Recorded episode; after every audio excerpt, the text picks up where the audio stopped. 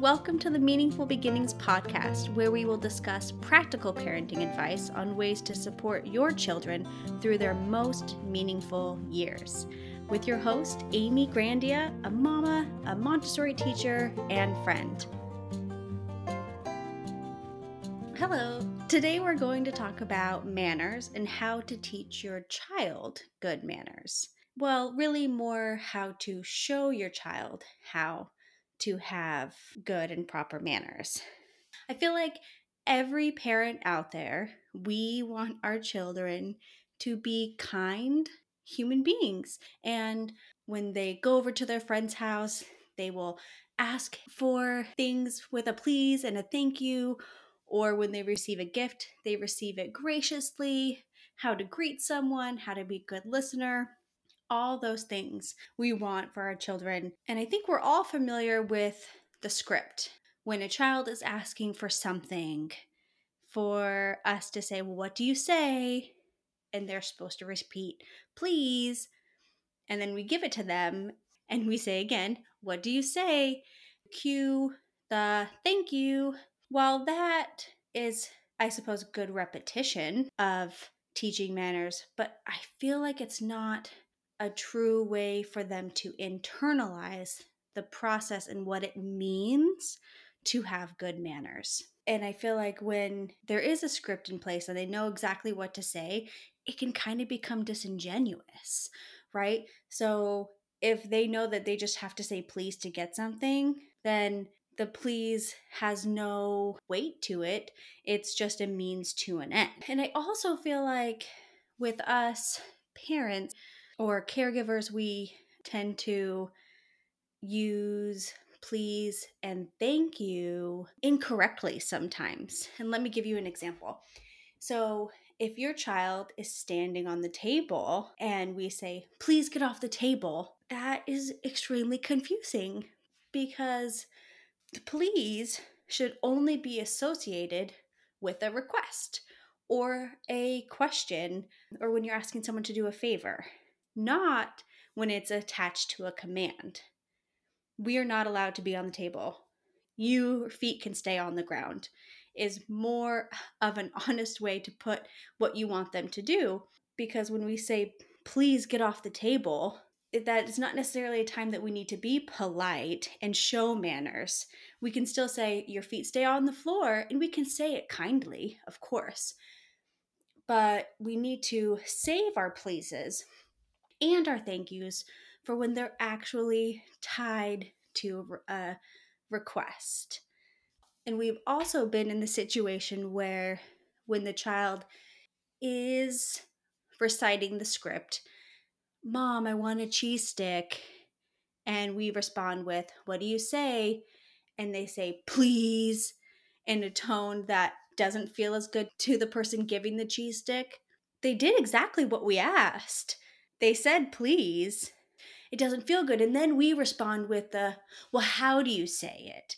And then we dive deeper into spiral deeper into this how do we ask for things? And it's a means to an end and we get what we want and it's all very confusing.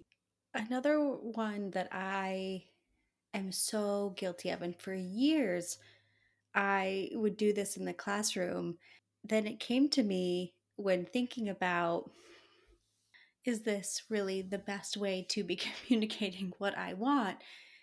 I realized no, it's not. But it was a very hard one for me to break. And the one that it was, it was when a child is doing something that is maybe displeasing or off task or destructive, I would say, Excuse me? At the time, it seemed like such an appropriate response because it, it, it to me it conveyed like oh shock or something. But then when i was thinking about it years later i realized well excuse me is more of of a request like oh excuse me when you're trying to get someone's attention or excuse me make a path something like that when you're trying to pass someone. So that's one that I've also had to stop. Also, a really good example of using it incorrectly and how confusing that can be for the child when you say it with such force and tone in one scenario in the other one your tone is oh excuse me It's also being mindful of using things appropriately and intentionally. I do truly believe that the best way to teach manners is for the adults in their lives to model them. I want us to sit back and think for a second. When you asked your partner to make you a cup of coffee this morning, did you say please? I know I often forget when realizing that my daughter is starting to form her own words and uh, model our behavior, I started to really notice that I hardly ever say please. I'm pretty good with thank you, but I hardly ever say please. What an unique expectation for me to place on my daughter to always say please when she asks for something when I myself rarely do. And so what a what an imbalance also for us to place on the child that you you child are always supposed to say please, but I can get away with it because I'm an adult. Well, adults also should be modeling manners when asking for requests at the same amount and the same level of expectation as the child. So I sat back and I was like, man, I myself do not say please very much. So I've been trying to change that so I model it. And with her, if I am asking for a request um, for her to do something, like when I say, Can you please bring me that book so we can put it in the basket? That is a request. That book did not need to go in the basket at that moment. We did not need to clean up. It wasn't attached to any other situation except for I, the adult, want it in the basket in that moment. So I asked her, Can you please bring me that book so we can put it in the basket? And so I've been trying to do that myself with her because, again, I cannot expect her to do something that I, the adult, am not willing to also practice. Why does modeling work? So there's a few reasons why modeling works 100% better than the script of please and thank you here's a few reasons. They see proper ways to communicate wants and needs. So they're seeing it in real time, all the time, every day. Because as we know and we see, man, do our children do what we do? It's amazing that my child knows how to put the coffee pod in the Keurig and make coffee when I have never shown her but then I actually have because she sees me do it one or two times every morning. And same with her dad, she sees him do it one or two times every morning. So we are teaching her because we're showing her. And that's why, that's one reason why it works. So they are seeing the proper ways to communicate. Another reason is if it's not modeled, the child doesn't know how it feels to be treated with politeness.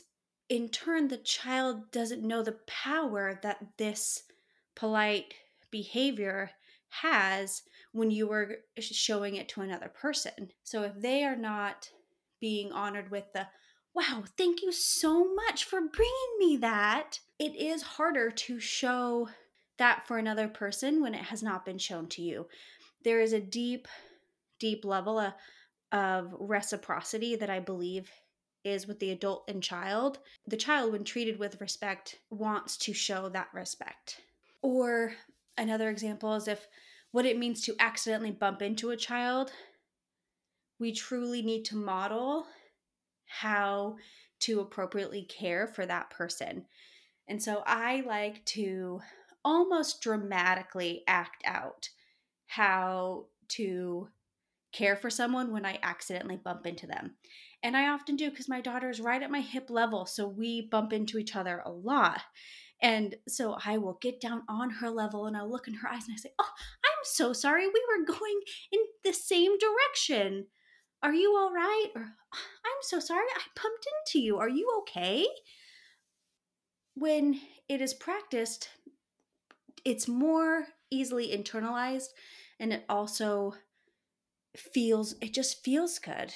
And I think we all agree with that so when we start ingraining in us that we make sure to say please and thank you in our daily routines it's so much easier for a child to just naturally pick up on it. When we say, Can you please pass the rolls? That's how they see it done. And when they just see it's done that way, that's how you ask for rolls, that's how they're going to think it's done. I think another one is um, how to be an active listener. Because I do also think that that falls under the lines of having good and proper manners is knowing when to hold back, when to not interrupt, maybe to hold our thought until there's a break in the conversation. And us adults are really the only people that can teach that until they get older and then their minds they have to start making active decisions or active choices to hold back and pause during conversations but we all know when things come more naturally how much easier it is for us to actually execute them. So when our child is telling us a story to stop and listen and wait for those breaks to ask questions and listen and look in their eyes because man does it feel so good to have someone care about what you're saying so i also want to touch on that using a script is not a poor choice but i do feel like there's a better way to use a script the better way to use a script is to practice not in real time at a moment that is disconnected from any other time. This is a great one to do around maybe a holiday where you're exchanging gifts or a birthday if you're receiving gifts. It's really great to maybe a few days before practice how to give a gift or how to receive a gift. And that is great. And then you can act it out and you can take turns being the receiver and the giver maybe some different phrases that you can use, that is a great time to act out. So in the Montessori classroom, we we call these grace and courtesies, and we where we act out basically how to have good manners, what to do when someone needs a tissue, what to do if a child is hurt, and instead of practicing them in real time, we do it at a completely random time throughout the day and we just say, let me show you what to do when you see a friend that is sad. And we act it out. You could offer them a hug. You can say, Are you okay? Would you like a tissue? Would you like some water? And we act out different scripts. Again, it's just, it's a more authentic way of repetition of these different acts and a way for them to internalize them. In any scenario that I have with the child where I want a specific outcome, I always, always ask myself, how would we expect this from an adult? So how would how would I do this with my with my husband? How would I do this with my best friend? If I asked my husband, could you make me a cup of coffee? And he looked at me and he said, What do you say? I'd be extremely frustrated because I just want my coffee. I mean, it is a reminder that I didn't say please, but in the moment, it is a little placating, and your child feels that way too. Our children can tell if we are dumbing things down for them or adjusting them according to them. So, the best way is just to make it a part of our routine so it's something that we do and therefore they see it done and they'll pick it up more naturally than if we just every time they ask for a cup of milk that we just that's the only time that they ever hear please and thank you it's, it's not going to sink in. It's just not. If we are not also throughout their day doing the best we can modeling the same behavior. One thing my mom would always do when we would go to a friend's house, my mom would always say, Okay, make sure you say thank you three times. And we had to say thank you three times to our friend's mom for letting us come over to their house or if they were driving us home. And so she broke it down into cues. So her cues were so let's say the scenario was my friend's mom was driving me home after a play date. So Q1 was getting in the car. Oh, thank you so much, Tammy, for letting me come over today. That was cue number one, one time. And then during the car ride, you say it again. Tammy, I had so much fun. Thank you so much for letting me come over to your house. Number two, during the car ride, cue number two. And number three, the cue was when you're getting out of the car, you say it one more time. Tammy, I had so much fun today. Thank you again for letting me come over. I hope you guys have a good rest of your day. And you shut the door. We would practice it before it happened um, because she wasn't going to be there to help us remember the script. She wasn't there saying, What do you say next? What do you say next? So we did. We had to practice it beforehand. And man, did we practice it. Um, because my mom's biggest thing was um, to be such a gracious guest at someone's house that they'll want you to come over again. And so, one of the biggest things for her was to make sure that we said, Thank you after the play date was done. Um, so I still have remembered that and probably still do it in my adult life um, where I try to say thank you three different times after someone has helped me with something or taken me home or um, anything like that. Because when you, you know, when we are authentically taught um, how to be gracious and someone is gracious with us, it becomes an effortless task. So that was my simple way of teaching your child good manners is really by showing your child good manners.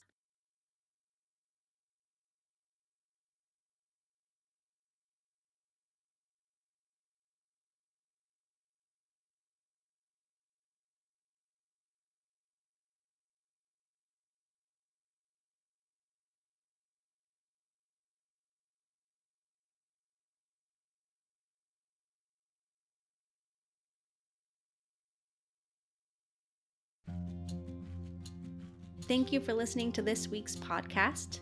Let's continue supporting each other so we can best support the little ones in our lives.